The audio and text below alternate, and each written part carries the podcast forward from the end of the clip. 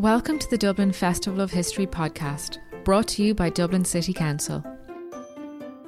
In this episode, Richard Grayson talks about his book, Dublin's Great Wars, the First World War, the Easter Rising and the Irish Revolution, with moderator Ronan McGreevy, recorded at Printworks Dublin Castle on the 6th of October 2018.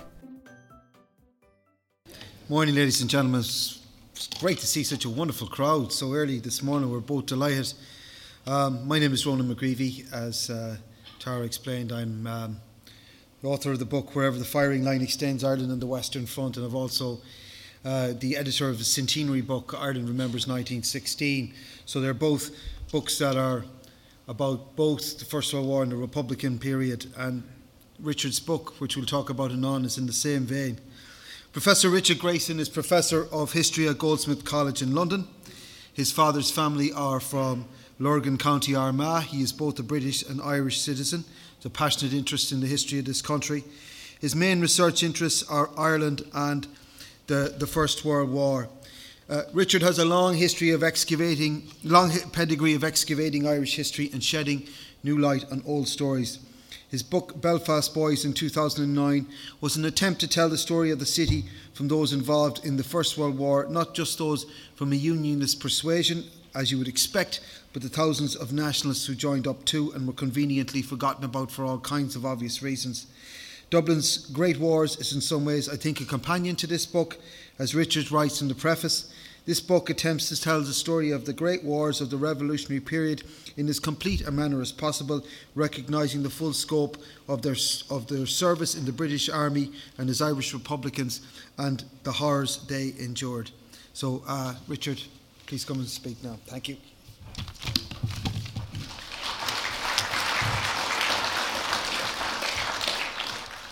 Thank you, Ronan. It's a pleasure to be here. This is my second appearance at this festival, and the idea that at home a council would be organising something like this is something that always makes me think, and it just points to the level of seriousness of engagement with history and its contemporary relevances that you see here, and that's also seen in Ronan's work.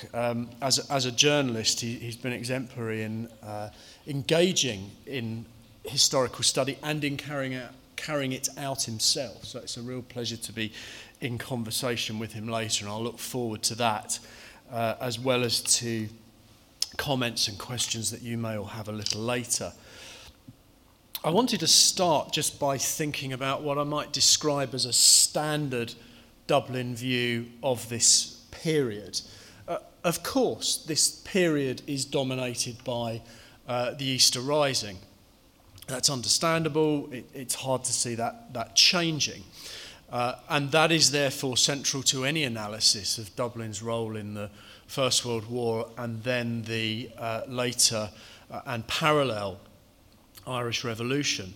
As regards the story of Dublin's involvement in the First World War, it has, of course, very much been dominated by the Dublin Pals, D Company of the Seventh Royal Dublin Fusiliers, the rugby players who went off to war and died in large numbers at Gallipoli. I think another part of the narrative has been about post-war exclusion and forgetting and question mark hostility of veterans. It's not possible to see in Dublin the violence directed towards veterans that you see in some other parts of the country, particularly in rural areas, simply because of their numbers. There are so many thousands of them that anybody who'd attempted any kind of orchestrated campaign of violence against Dubliners would have received it back, and many more times so. And of course, many ex-British soldiers have a crucial role in the National Army when it's formed, and there's some knowledge around a few individuals, and I'll say more about this later, of the role in the IRA that some British veterans had both in Dublin and elsewhere. I think it's important also to recognise the extent to which some of these relatively simple ideas of the war have been greatly enhanced since the 1990s by, for example, the Irish Voices work that Miles Dungan produced in a couple of books, and also by the work led by Tom Burke in the Royal Dublin Fusiliers Association, which did so much to resurrect and document and archive the memories of Dubliners and others who served in the Royal Dublin Fusiliers. So these are the narratives on which my work would be resting, but I've tried to develop those in a number of ways and also to challenge them. The approach of the book very much draws on the methods I used for Belfast Boys. It's a study from 1912 to 23, although I also go back in the introduction to look at the wider context of struggles against British rule and the way they're manifested, for example, in the South African War, which would also see plenty of Dubliners supporting the British military in that conflict. It's a study of both the British military and Republicans, and the methods I used in Belfast Boys I've described as military history from the street, where you start out with an area and you try to find out everybody who served. We will never quite be able to do that because of something that happened in 1940 during the London Blitz, when the Luftwaffe bombed the Arnside Street Repository, which held the records of the British Army during the First World War, and around 2/3 of them were destroyed. So we're always to some extent trying to fill in those gaps. But things like the service records that you can see on the left were crucial to building up a database of British soldiers. And things like the IRA pensions and witness statements, which you can see on the right of the slide, were crucial. I was going through all of those to build up a database. I will throw a few statistics at you first of all, just to give you some idea of the scope. I identified in the British military around 25,000 individuals who had served. That probably means that due to the loss records, there were at least 35,000. And I think that if you account for the fact that we can't look at naval and air records in quite the same way, you're getting on towards 40,000. All but 20 of those were men. The 20 women are generally in Queen Alexandra's nursing corps, which is formerly part of the British Army. I identified around 6,500 dead and another 600 that I would query. These are generally people who are reported as dead in the newspapers, but turn out later, for example, to be prisoners. And I'm always very careful not to overinflate the figures, partly with the thought of academic reviewers sitting on my shoulder and looking to pick holes in things. So I'm going for those numbers.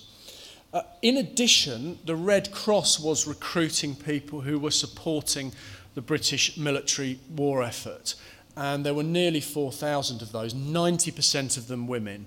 Certain roles will be dominated by women, nurses as you might expect, but there are other roles that are dominated by men. For example, a category called hospital searchers who go and visit hospitals at or near the front to try and find missing people. They're generally men. Now, as regards people serving in Republican forces, I identified nearly 1,900 men who were from Dublin and 233 women from Dublin who had rising service.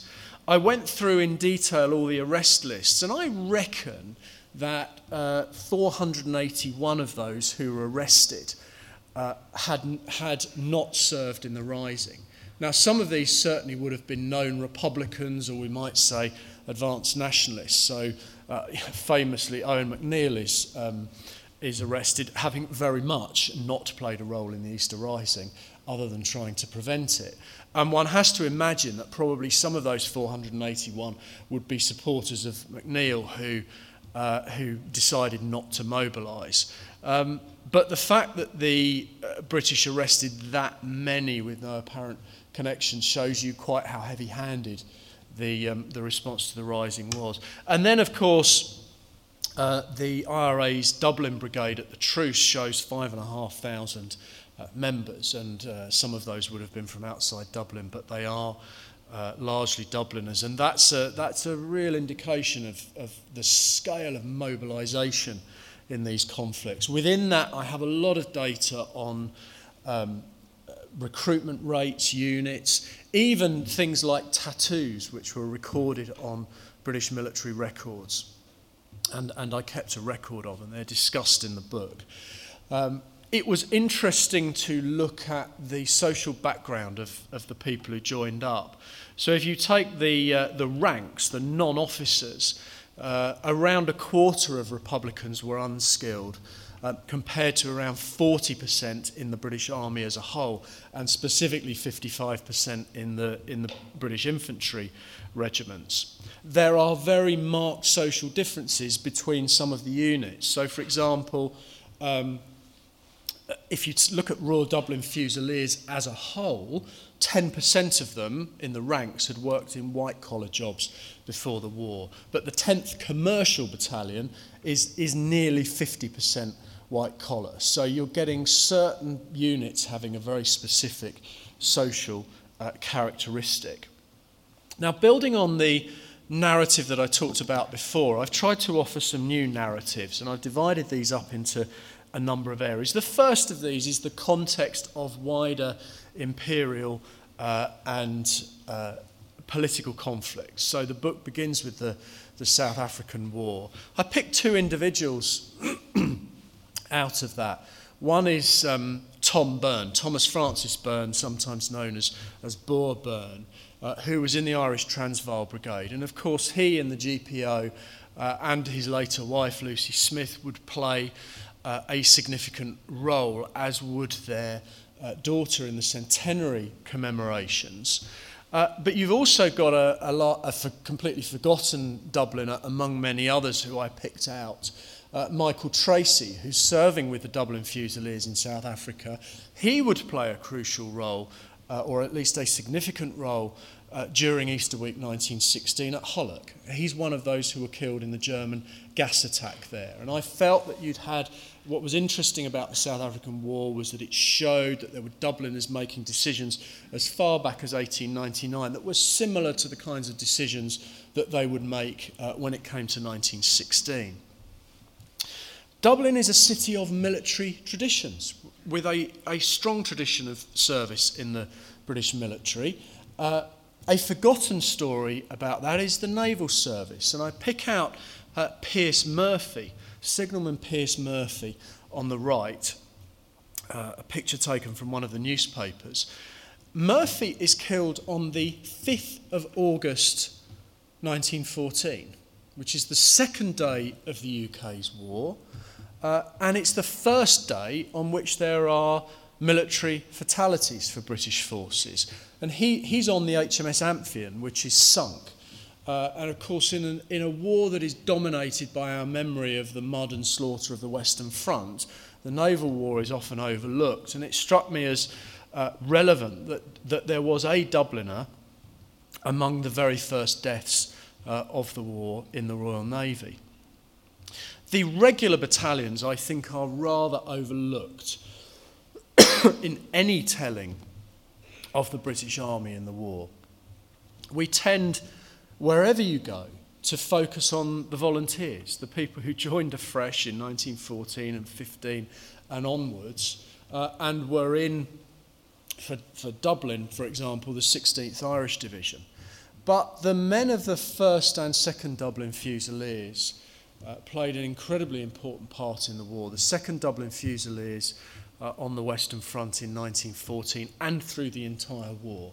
No battalion of the British Army would have as many Dubliners in it as the 2nd Dublin Fusiliers. And the 1st Dublins are incredibly important in April 1915 at Gallipoli. And Gallipoli tends to be remembered for the landings there in August 15 by the volunteer 10th Irish Division. Within that, of course, are the Dublin Pals, But beyond that, you have the 6th Royal Dublin Fusiliers. Noel Drury, pictured on the left, left a very rich diary, which is partly online on the National Army Museum website. And I'm going to be editing those diaries for publication in a couple of years. One of the things that struck me about the significance of Gallipoli for Dublin people was that come the War of Independence, when there is a particular area of Dublin which sees many IRA attacks on British forces, that area becomes known to locals as the Dardanelles, because that's Dublin people's idea of where there is slaughter. What I can say is if there'd been a similar area in Belfast, it would have been called the Somme. It wouldn't have been called the Dardanelles. And there's an indicator there of how important Gallipoli is to Dublin people.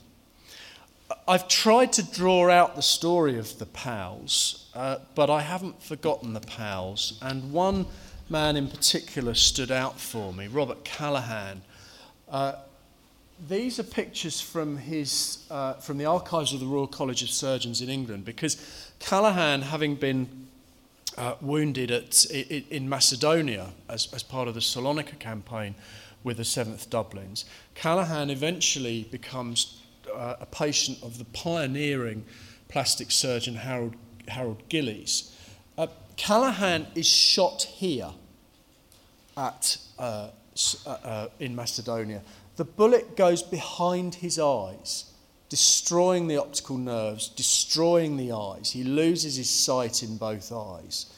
And he then undergoes a series of treatments to get him to how he looks and how he functions in March 1922. Interestingly, and I wasn't able to find more background on this, but in 1919 he married in England to a woman who was the daughter of a surgeon. So I wonder if he met her in England through his treatment. We might talk about him a little later, but he figures in a significant way in the book because he was due a pension for his wound. When he was wounded, he was captain, and so the War Office paid him a captain's pension. But somebody diligent, that's one way of putting it, did some digging and realised when he was wounded, he'd only been a captain for 10 days. And to get a captain's pension, you were supposed to be a captain for 15 days. So they said he should be paid a lieutenant's pension and tried to recoup a sum that would now be around £14,000. And they had him down as what the Daily Mail at home would call a benefits scrounger. Anyway, enough said about the Daily Mail, probably. Dublin loyalism is forgotten. And there's a body of Dubliners... very ropey picture from the Dublin Evening Mail, but they're pictured here. There's a Dublin company of the 9th Royal Enniskillen Fusiliers. They are formed from a group that left very little in terms of paperwork, but it's the Loyal Dublin Volunteers, the LDVs. And they're a Dublin counterpart of the Ulster Volunteer Force. They're formed in response to the Covenant. And what this means is that the 1st of July 1916, very much the Ulster Division's day, is a battle in which Dubliners play a part. And I felt it was significant to pick out that lost story of Dublin loyalism. Somewhat better known is the story of Irish Parliamentary Party nationalism and its support for recruitment into the British Army, particularly the 16th Irish Division. And it's that leads Dubliners to be taking a role on the Somme in September 1916. And the standout story there is of two men in the 9th Dublins, both very well known, Thomas Kettle one of the great lost figures of parliamentary Irish nationalism, a former MP who's killed at Ginchy on the 9th of September 1916. With him is a young Irish nationalist, Emmett Dalton. I'll just leave that thought for the moment because I want to come back to Emmett Dalton a little bit later. I've picked out... I've tried to offer a new narrative of the Easter Rising. This was a challenge. So much brilliant work has been written on the Easter Rising, but I thought it was important to try and put the Rising in the context of the First World War. And I did that by, for each day of the Rising, looking at how many were killed in Dublin and how many Dubliners were killed as a result of the First World War. Thursday, 27th of April, is one of the pivotal days of the Rising. It's one of the days in which the British really try and turn the screw on Republican forces. But it's also a day in which the Royal Dublin Fusiliers on the Western Front at Hulluch come under fire from the Germans, specifically through a gas attack. So think of the devastation in Dublin during that day, 53 killed, 15 British military, 32 civilians and 7 rebels. But Dublin's war dead is 55, 51 France and Flanders, 3 Mesopotamia, and 1 in Kenya, which is just an interesting footnote because it just shows how very much this was a world war. Beyond that, a colleague made a suggestion to me that it would be interesting to see how far the war was operating in the minds of Dubliners during the Rising, was an effect on the minds of Dubliners during the Rising because of the numbers serving overseas. And we hear a lot of this in the witness statements, statements from Republicans, about how they were spat at and jeered by the women described as the separation women, the women who were either war widows or who had men serving away at the front. So I just took a map and phased, marked in the roads that were proximate to where the Rising was taking place. So people who would definitely have been affected by the fighting that was going on. And I found that at 1,082 men from the roads around the Rising served in the British military. And I reckon that nearly 900 of those were already serving when the Rising took place. And certainly 121 of them had already been killed before the Rising. Another 14 were killed at Hulluch during the Rising, so the news would have been coming back in telegrams as the prisoners were transported around the city. And another 170 from those areas were killed later in the war. So this kind of figure, I think, just gives you a sense of how... people who had men, husbands, fathers, sons, serving in the British military would have felt about a proclamation being made of support for gallant allies in Europe. It brings it home, I think. Drawing to a close, I mentioned Emmett Dalton. 2 pictures of Dalton. In the one on the left, he's on the front row and on the left. That's a 1918 photo of the 2nd Leinsters. And Dalton, you can see the ribbon. He'd already won the Military Cross, which he'd won on the Somme in 1916. Dalton's family were middle-class Catholic nationalists. His father knew Joe Devlin, the Irish Parliamentary Party MP for West Belfast, and it was after talking to him that Dalton had decided to join the British Army in 1915. His father wasn't that happy about it. There's an account of Dalton turning up home having enlisted and his father said, "Get out, I won't have any bloody redcoat in this house." But his mother said, "Well, you know, calm down, and it's Emmett, and we've got to support him." And the family were moderate nationalists, not Republicans. So, at least at that point. And so he goes off to war. He's with, as I say, Tom Kettle when he died. This picture, however, well, you can see who he's with there. And that's in London, where he's with Michael Collins, helping to negotiate the Anglo-Irish Treaty. If you find online Pathé footage of Collins coming out of number 10 Downing Street, it's Dalton holding the door of the car. There's a photo that I've used of that in the book, but it's wonderful to see that moving footage of Collins coming out of Downing Street and Dalton holding the door. Dalton had joined the IRA probably in 1919. His brother Charlie, who later wrote a memoir of his time in the IRA, was already serving while the First World War was still going on. And Dalton brings with him an expertise about the British military.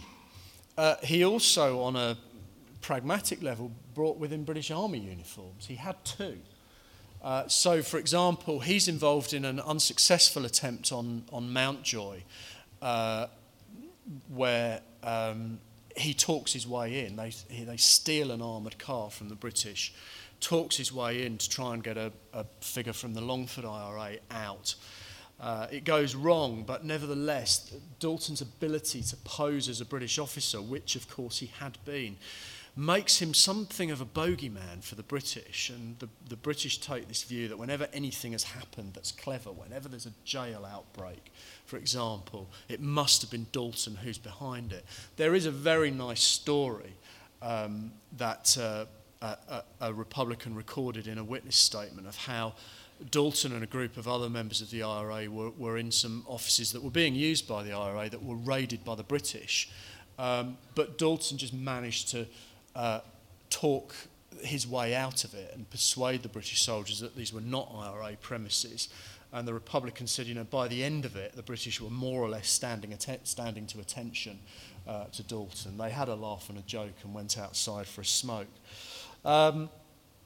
During the Civil War, Dalton is absolutely crucial to the initiation of it, because the guns that are used to shell the IRA in the four courts by the National Army are secured from the British, who are still in Dublin, by Dalton. Later, he becomes concerned about the execution of Republican prisoners during the Civil War and resigns from the National Army. He then leads a really colourful life afterwards. He's a whiskey salesman for a while. He gets involved in film. The British try unsuccessfully to recruit him as a spy during the Second World War, because he's a genius. He's a military genius in many ways. Dalton has a real talent for subterfuge and a real nerve. And he ends up living in Radlett in Hertfordshire, which I just found amusing, because it's roughly 10 miles from where I live, and it's just not the kind of place that you would imagine a general in the IRA having lived. But that's the kind of figure that he is. And then in later years, he does much during the 50th anniversaries in 1966, when people here want to talk about the Easter Rising. He does much to say, look, remember the Somme as well. There were Irishmen dying on the Somme, so he's writing to the Irish Times about that. The final man to think about is Michael McCabe. He's left much less of an impact on history, or at least on the paperwork, than Emmett Dalton, but I thought his was an interesting story about crossovers between British and Republican forces. I should say that these crossover examples are quite small, really limited numbers of people who were involved in the IRA had British military experience, but there are enough of them making different choices at different times to just make me think that they're significant in helping us question about why people do the things they do at certain moments of history and how they get buffeted by the tide of history. McCabe is 15, a young member of the Irish Volunteers in 1916. He's in Rose Distillery. He's arrested by the British. They realise he's 15. They let him out of prison after a year. What does he do? Does he harbour a grudge against the British? Does he get involved in Republican activities and the rebuilding of the Volunteers? His father's a member of the Irish Republican Brotherhood. You'd think he might, wouldn't you? But no, in 1917 he joins the King's Own Royal Lancaster Regiment. He goes off to the Western Front. He's wounded in 1918. He obviously likes the British Army because he stays in. He stays in after the war until 1922. He's home on leave in Dublin in April and he deserts. It's not clear why he deserts, but very soon he bumps into Liam Mellows, who he'd known in the Fianna, of which he'd been a member before the Volunteers. Mellows, obviously, is a leading anti-treaty figure, and McCabe, for whatever reason, goes into the Four Courts. McCabe becomes a drill instructor in the anti-treaty IRA. He's captured by the Free State. He's in prison. And released, interestingly, before the general release, about 6 or 7 months before. He's out at the end of December 23. There's no question of him at that point claiming an IRA pension because he's been in the anti-treaty forces. The Commander Gael government wouldn't have allowed him to do that. But when Fianna Fáil are in power and change the rules, he applies for an IRA pension in 1938. His address is the British Royal West African Regiment. He's rejoined the British Army. He writes to a friend in Dublin, because you have to get your record witnessed by someone. You have to get it verified by people, but you have to get it witnessed by someone who just says that you've actually written it out. And he writes to a friend saying, I haven't got anyone here to witness it, I just don't think it would suit. And his friend writes back and says, there must be a priest. He says, yeah, they are, but they're British Army priests, you know, so I just not. So he arranges for that to be signed in Dublin. Serves through the Second World War. There's a letter in 1941 where he apologises for a delay in responding to some correspondence about his IRA pension, where he's just somewhere in Abyssinia. He's fighting in Africa during the war, and he's demobbed in 1946, and then he just disappears from history until his death certificate in 1975. It's obviously an Irish death certificate. He's described as single, so quite possibly no children. I haven't been able to track down any descendants. Retired British soldier is what he's said to be on his death certificate.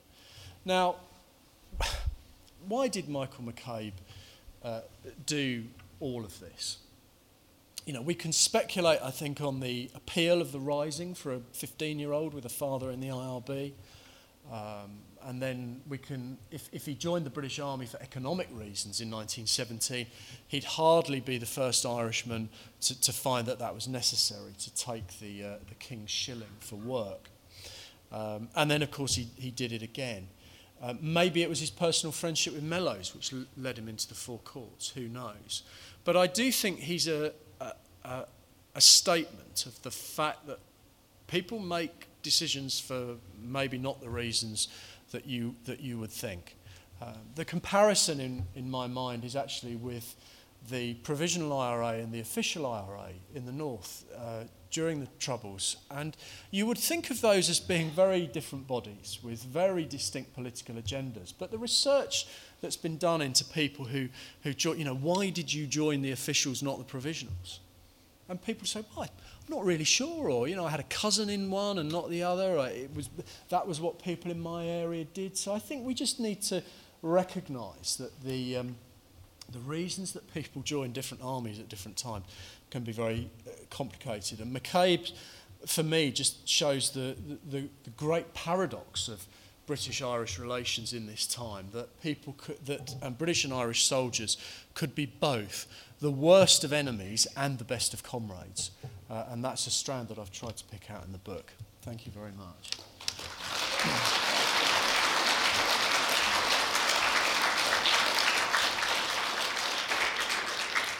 Thank you, Richard, for that very interesting talk. Can you all hear me? Okay. Just looking at the numbers there, Richard, we used 35,000, I think you said, for those who served in the British Army, and a further 4,000 for the Red Cross. And then you're looking at between 7,500, maybe at least 1,000 for those who were in sort of Republican forces. Just tell us, what was the population of Dublin at this time? So at the time, it's around 200,000, I think, or is it bigger? No, well, is it nearer 500,000? Yeah, I'm terrible on these numbers. The city area itself is around 300,000. Yeah, 300,000. Yeah, and then the actual county is about 500,000. So it's an extraordinary amount of people to be involved in armed conflict in one small city, really. It is. I think it reflects the all-pervasive influence of these conflicts. This is a time of total war. That the entire population is mobilised in different ways. The entire population is affected, and you've got to go just beyond those numbers, because how many? This is numbers actively involved, but how many people are actually connected to somebody who's serving? Almost everyone is affected by this in some way. It's these conflicts just dominate life for a decade. You spoke there about the different conflicts. You talked about Michael McCabe there. I think there was some research done that there was at least 170 officers who were in the British Army and joined the IRA afterwards. You alluded to, we're not 100% sure why that is the reason, but a lot of them would have said at the time that they went to fight for the rights of small nations, and then when they come back to Ireland, they find that the Irish people vote en masse in December 1918 to leave the United Kingdom. Their request is denied. Is that a fair summary? Do you think of some? I think it's just, you can see membership of the British Army in 1914 from an Irish nationalist perspective, and then joining the IRA in 1919 or later as utterly consistent. They might well be motivated by the same things. I think, though, that also people had a sense that the situation had changed, the political situation had changed. After all, the basis of the nationalist pitch for joining the British Army in 1914 is not just about small nations, it's about getting home rule, ultimately. Now, to some extent, that's scuppered by the Unionists saying the same thing. Join the British Army and stop home rule. So you come home, if you're one of those who's believed the nationalist leadership, that if you join the British Army, you'll get home rule, and manifestly you have not got home rule. There's no sign of it being implemented. Also, there's been a radicalisation of opinion. So people who were once moderate nationalists have now become Republicans and actually now think, do you know what, home rule, devolution within the UK, is that what we really want? And opinion has changed after the Rising, so there is a different political situation on the ground, which makes a more radical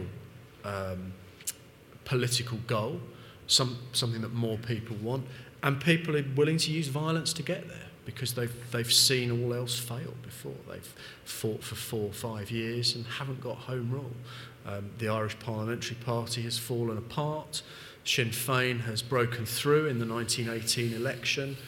Now, I know there's a debate about how far people really wanted a full-blown Sinn Féin agenda when they voted for them, but nevertheless they did vote for them, and they didn't vote for the Irish Parliamentary Party, which was seen to be weak. So the ground has shifted. So on the one hand, I think you can see the two as consistent, but I just also think that there's been a change. There's been a huge change because of the war, because of what the British have done to the leaders of the Rising, and how that's been reacted to by the Irish population. Also, things like the anti-conscription campaign, just makes people feel that maybe this United Kingdom, which they were once happy to be a devolved part of, is no longer anything they want to be a full part of.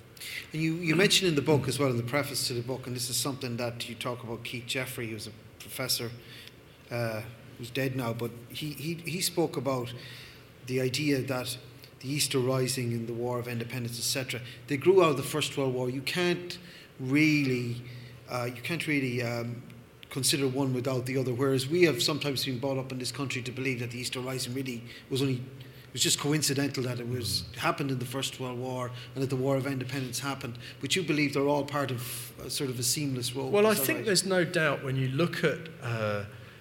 if you look, for example, at writings of people like Hannah Shee Skeffington in 1914 and 15, there's this view that the war has actually put back the chances of any kind of Irish independence, of any form, because it's just led people to be tub-thumping loyalists. And you see these concerns expressed by Republicans, for example, during royal visits prior to the First World War, in the 10 or 15 years before.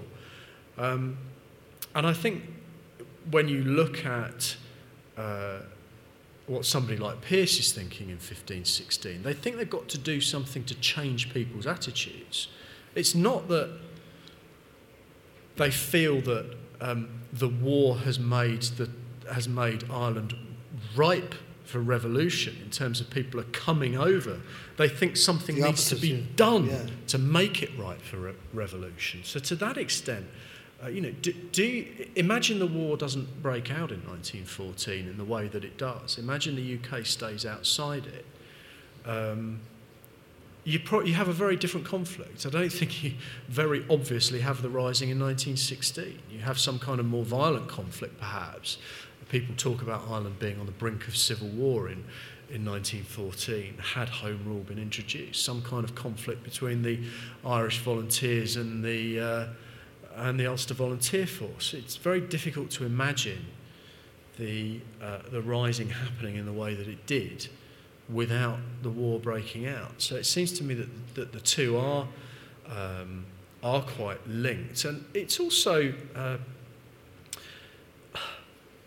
even if the two were quite separate, they are happening at the same time.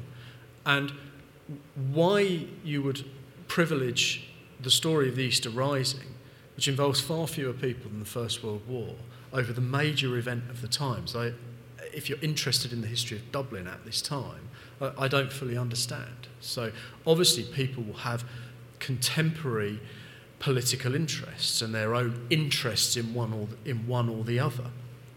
But if you're thinking about Dublin's history in 1916, then the First World War it needs to be part of that narrative alongside the Easter Rising. You talk about, we'll take some questions from the floor in a minute, but I just wanted to ask you about, just talk us through some of the really bad days in the First World War. You talk about them in the book. Days in the First World War when nearly 100 men from this city were killed. Yes. You're talking about, say, the first day of the Battle of the Somme. That's right. I mean, the worst year, first of all, is 1916. I'm just looking at some figures here, 1,656 dead. But the worst month is May 1915. Now, why is that? 387 dead in May 1915, and it's principally the Second Battle of Ypres, which we just never talk about. Yeah. We hear about Third Ypres a lot, Passchendaele, and we hear about First Ypres as well, but Second Ypres is rather forgotten. But it's also due to Gallipoli. One other month saw 300 deaths, September 1916. Of course, that's when the 16th Division is on the Somme. But the worst single day of the war for Dublin, and it might surprise people, is the 1st of July 1916. It's the first day of the Battle of the Somme. 116 Dubliners lost their lives that day, and 111 are on the Somme.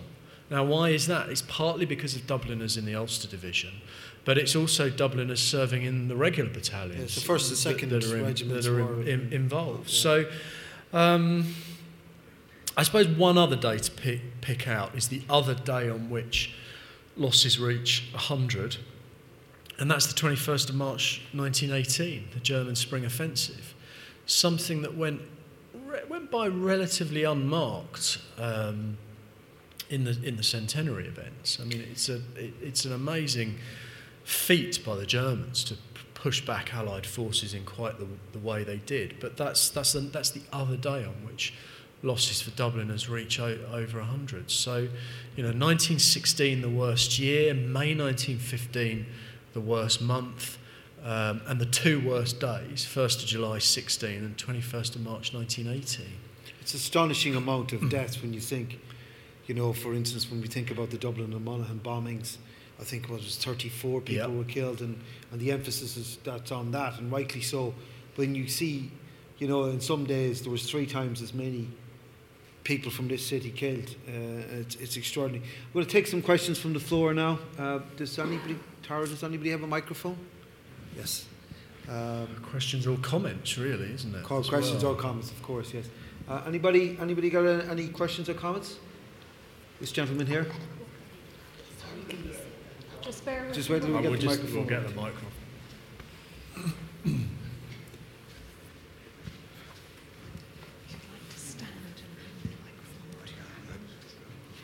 Hello, I'd just like to say that I was Emmett Dalton's caddy when he was golfing in Hermitage in Lucan. Wonderful.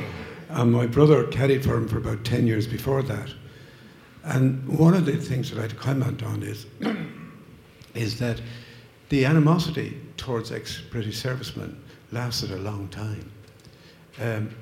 For example, Emmett had Garda security around with him. When he'd come into the golf club, I'm talking about the 40s here now, during the period of Second World War, a car would arrive before his car and park, and he'd park behind it. There was 2 detectives who would walk around the golf course with him. Now this is being laid on by De Valera, who was on the other side. So he's been rather kind to somebody who was on the opposite side of the Civil War.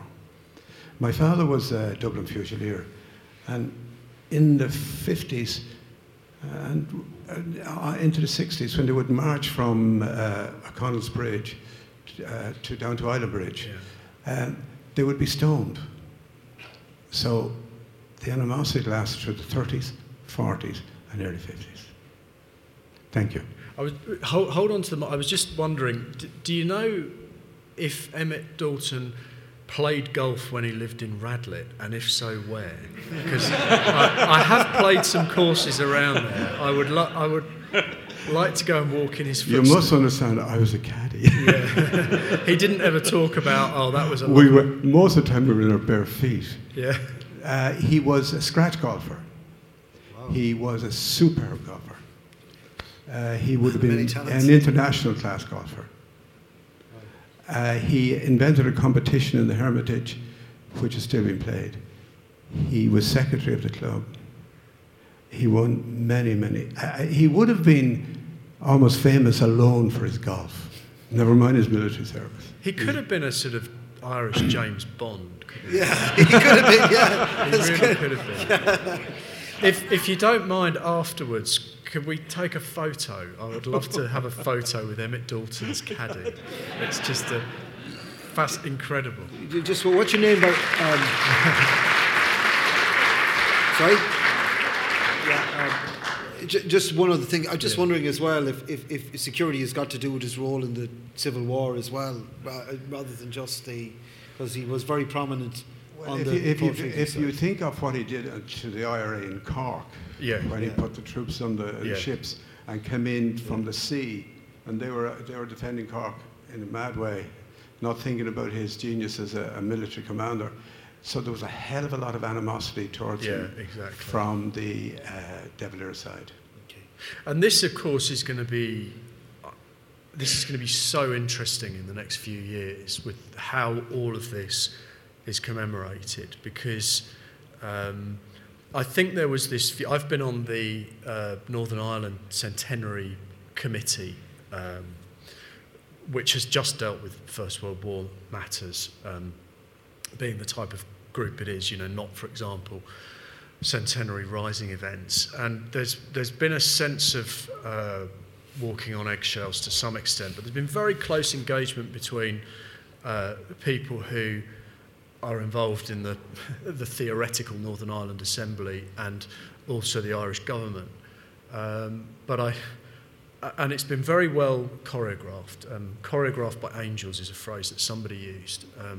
Might have been the president, current president actually. But anyway, seeing how this develops in the next 5 years or so is going to be really, really interesting, and what it brings out, what sort of old local animosities and that kind of thing. I think it is. I mean, we talk about the War of Independence here and the Civil War, but to me, centenary of the Government of Ireland Act 1920 and the foundation of the Northern Ireland Parliament, and I think it's about May 1921, how that's going to be marked is going to be extremely difficult, given the sensitivities that we have nowadays with Brexit itself. Yeah, well, there's another... We'll not mention the war. Who knows what that's going to lead to? This gentleman here. One second, we'll get a microphone. It's just coming. Thanks very much. My great-grandfather was a member of the Cowleys in Yorkshire, King's Own Yorkshire Light Infantry, and he retired to Dublin in 1912 and then joined the Fusiliers, Royal Dublin Fusiliers in 1914 when the war broke out. Spent 4 years on the Western Front. But my father, who's still alive, often talks about accompanying him on the commemorative events out in Island Bridge. When he was a young fella, he used to walk out. His grandfather would be wearing his medals, and it's interesting. It's interesting to hear the other person say talking about the stoning. My dad has never mentioned any of that. I think you do certainly hear the stories. I think what's interesting, of course, is there's hostility, but it carries on, you know, and it's not such that the events can't take place, and the events in the 20s are massive. There's a picture I have in the book of the stone cross that would go to Guillemot being temporarily located at College Green, 1924, and the crowds are of thousands that are there, and they are through the 20s actually. So it still happens. It's a conflict, but it happens. This lady here. Did Mr. McCabe get his pension? Yes, he did. What I was trying to work out unsuccessfully was whether he was also getting a British one at the same time. It's something I often wonder myself to Tom Barry, because he had spent years trying to get a military pension from the IRA pension. I wonder, did they get the British Army pension? Why wouldn't they? I mean, I think he would. Well, I mean, the sort of thing that would happen they wouldn't get medals. They wouldn't get the British medals, even if they claimed for them. But some of them did. I mean, Peter Gough, for example. This who was another Dubliner who was with Dalton on the Mountjoy raid, and was also with Dalton when Collins was killed. Peter Gough applied in the 1930s for a certificate of good service for the British government. Now this is interesting because Gough was living in Dublin. Now, why do people have these certificates of good service? Well, it would help you get work. He was a former IRA man, but he came to the conclusion at some point in the 1930s that it would be not his IRA service, but his British Army service that would help him in some way. Guinness, perhaps, some employer like that. But he applied for that, and he got it because they didn't know he'd been in the IRA. But it would have blocked that. That's extraordinary. There's somebody at the back. Yeah. Who's going to get there first? Are we doing for time? Well, time do we? Keep that. I think they'll be 12 hours. Just given your involvement, you mentioned in the Northern Ireland commemoration. activities.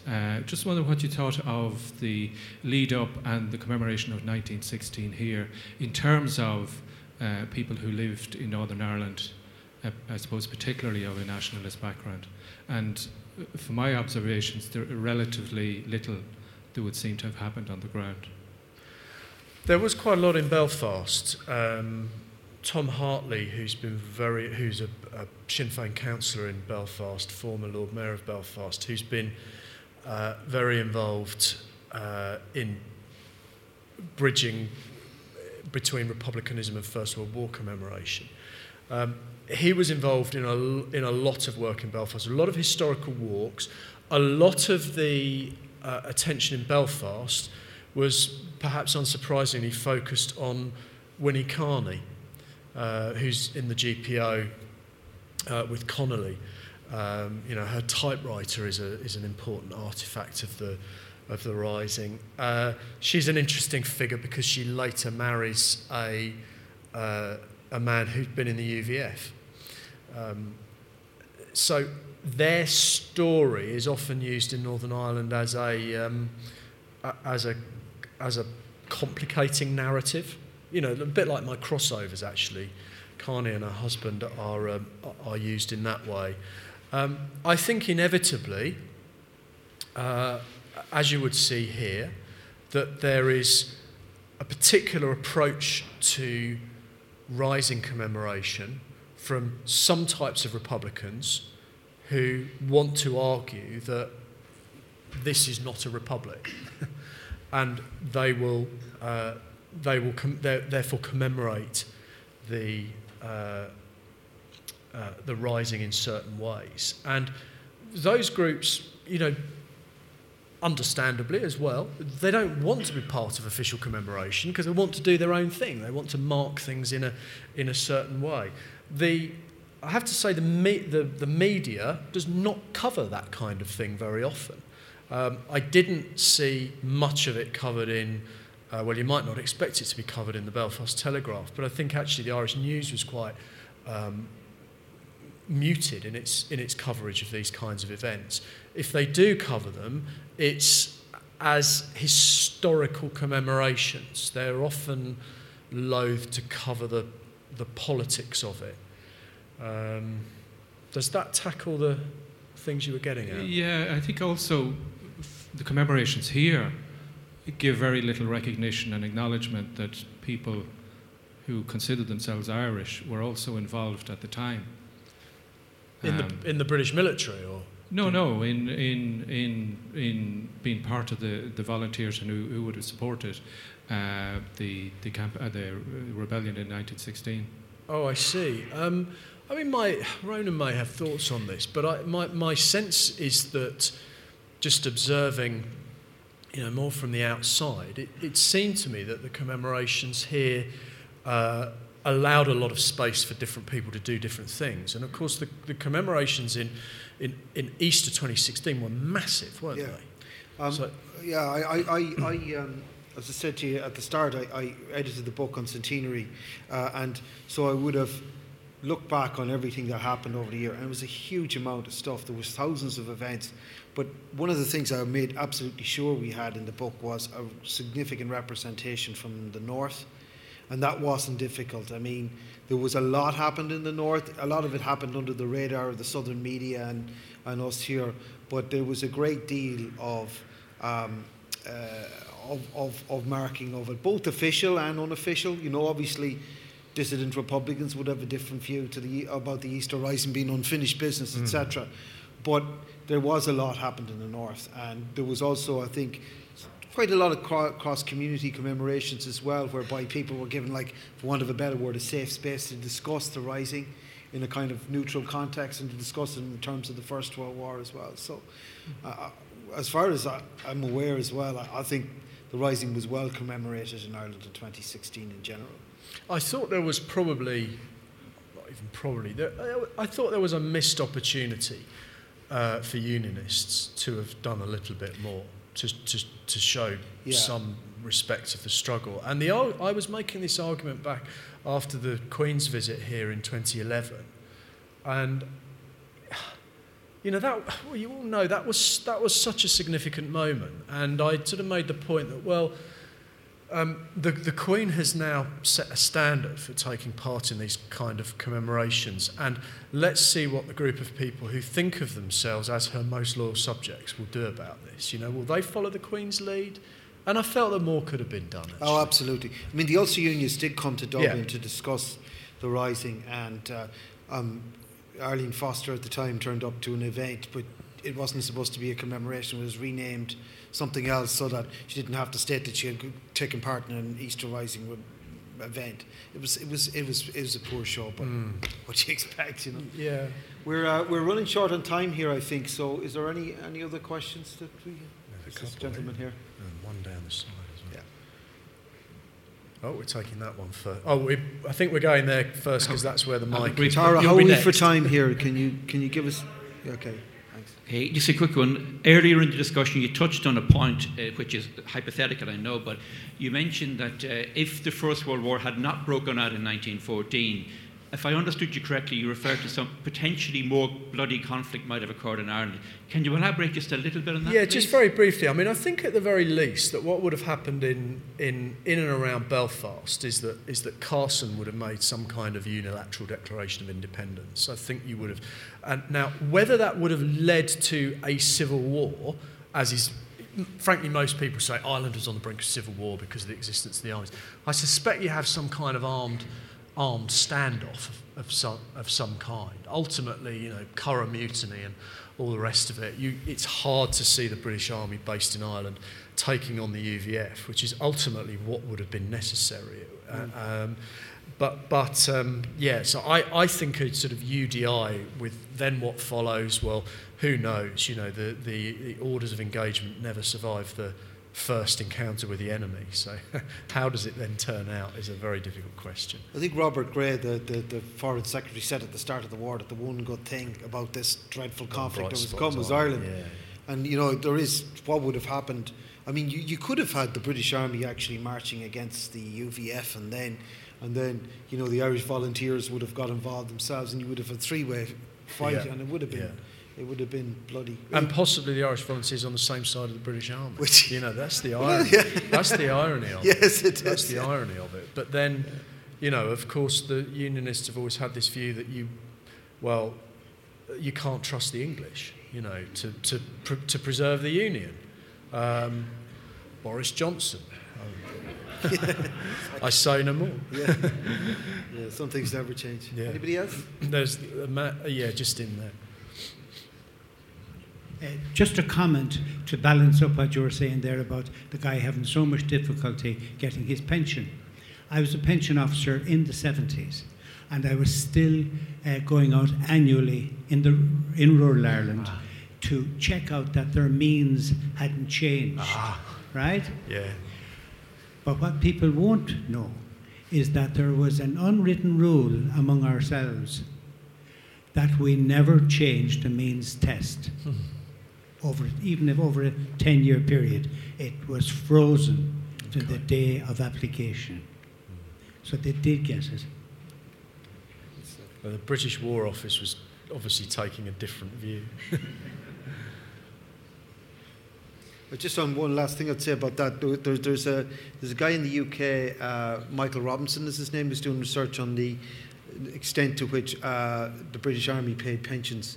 The British government paid army pensions in Ireland, and it's extraordinary. I mean, they were contributing at least 100 million euros in today's money to a very impoverished economy at the time. And one of the things I read, he said that a lot of TDs were actually lobbying on behalf of ex-British soldiers and said, well, look, you know, they took everything from us for long enough, let's just take it off them. And it was always...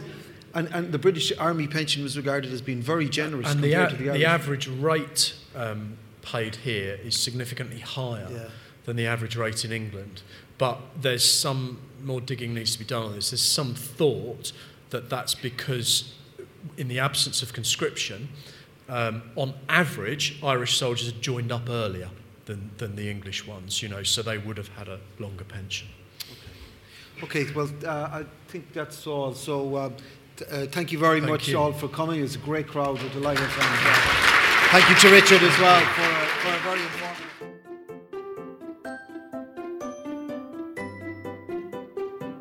Thank you for listening to this podcast from the Dublin Festival of History, brought to you by Dublin City Council. If you'd like to subscribe, you'll find all the information you need at dublinfestivalofhistory.ie, and we're also on Twitter @HistFest.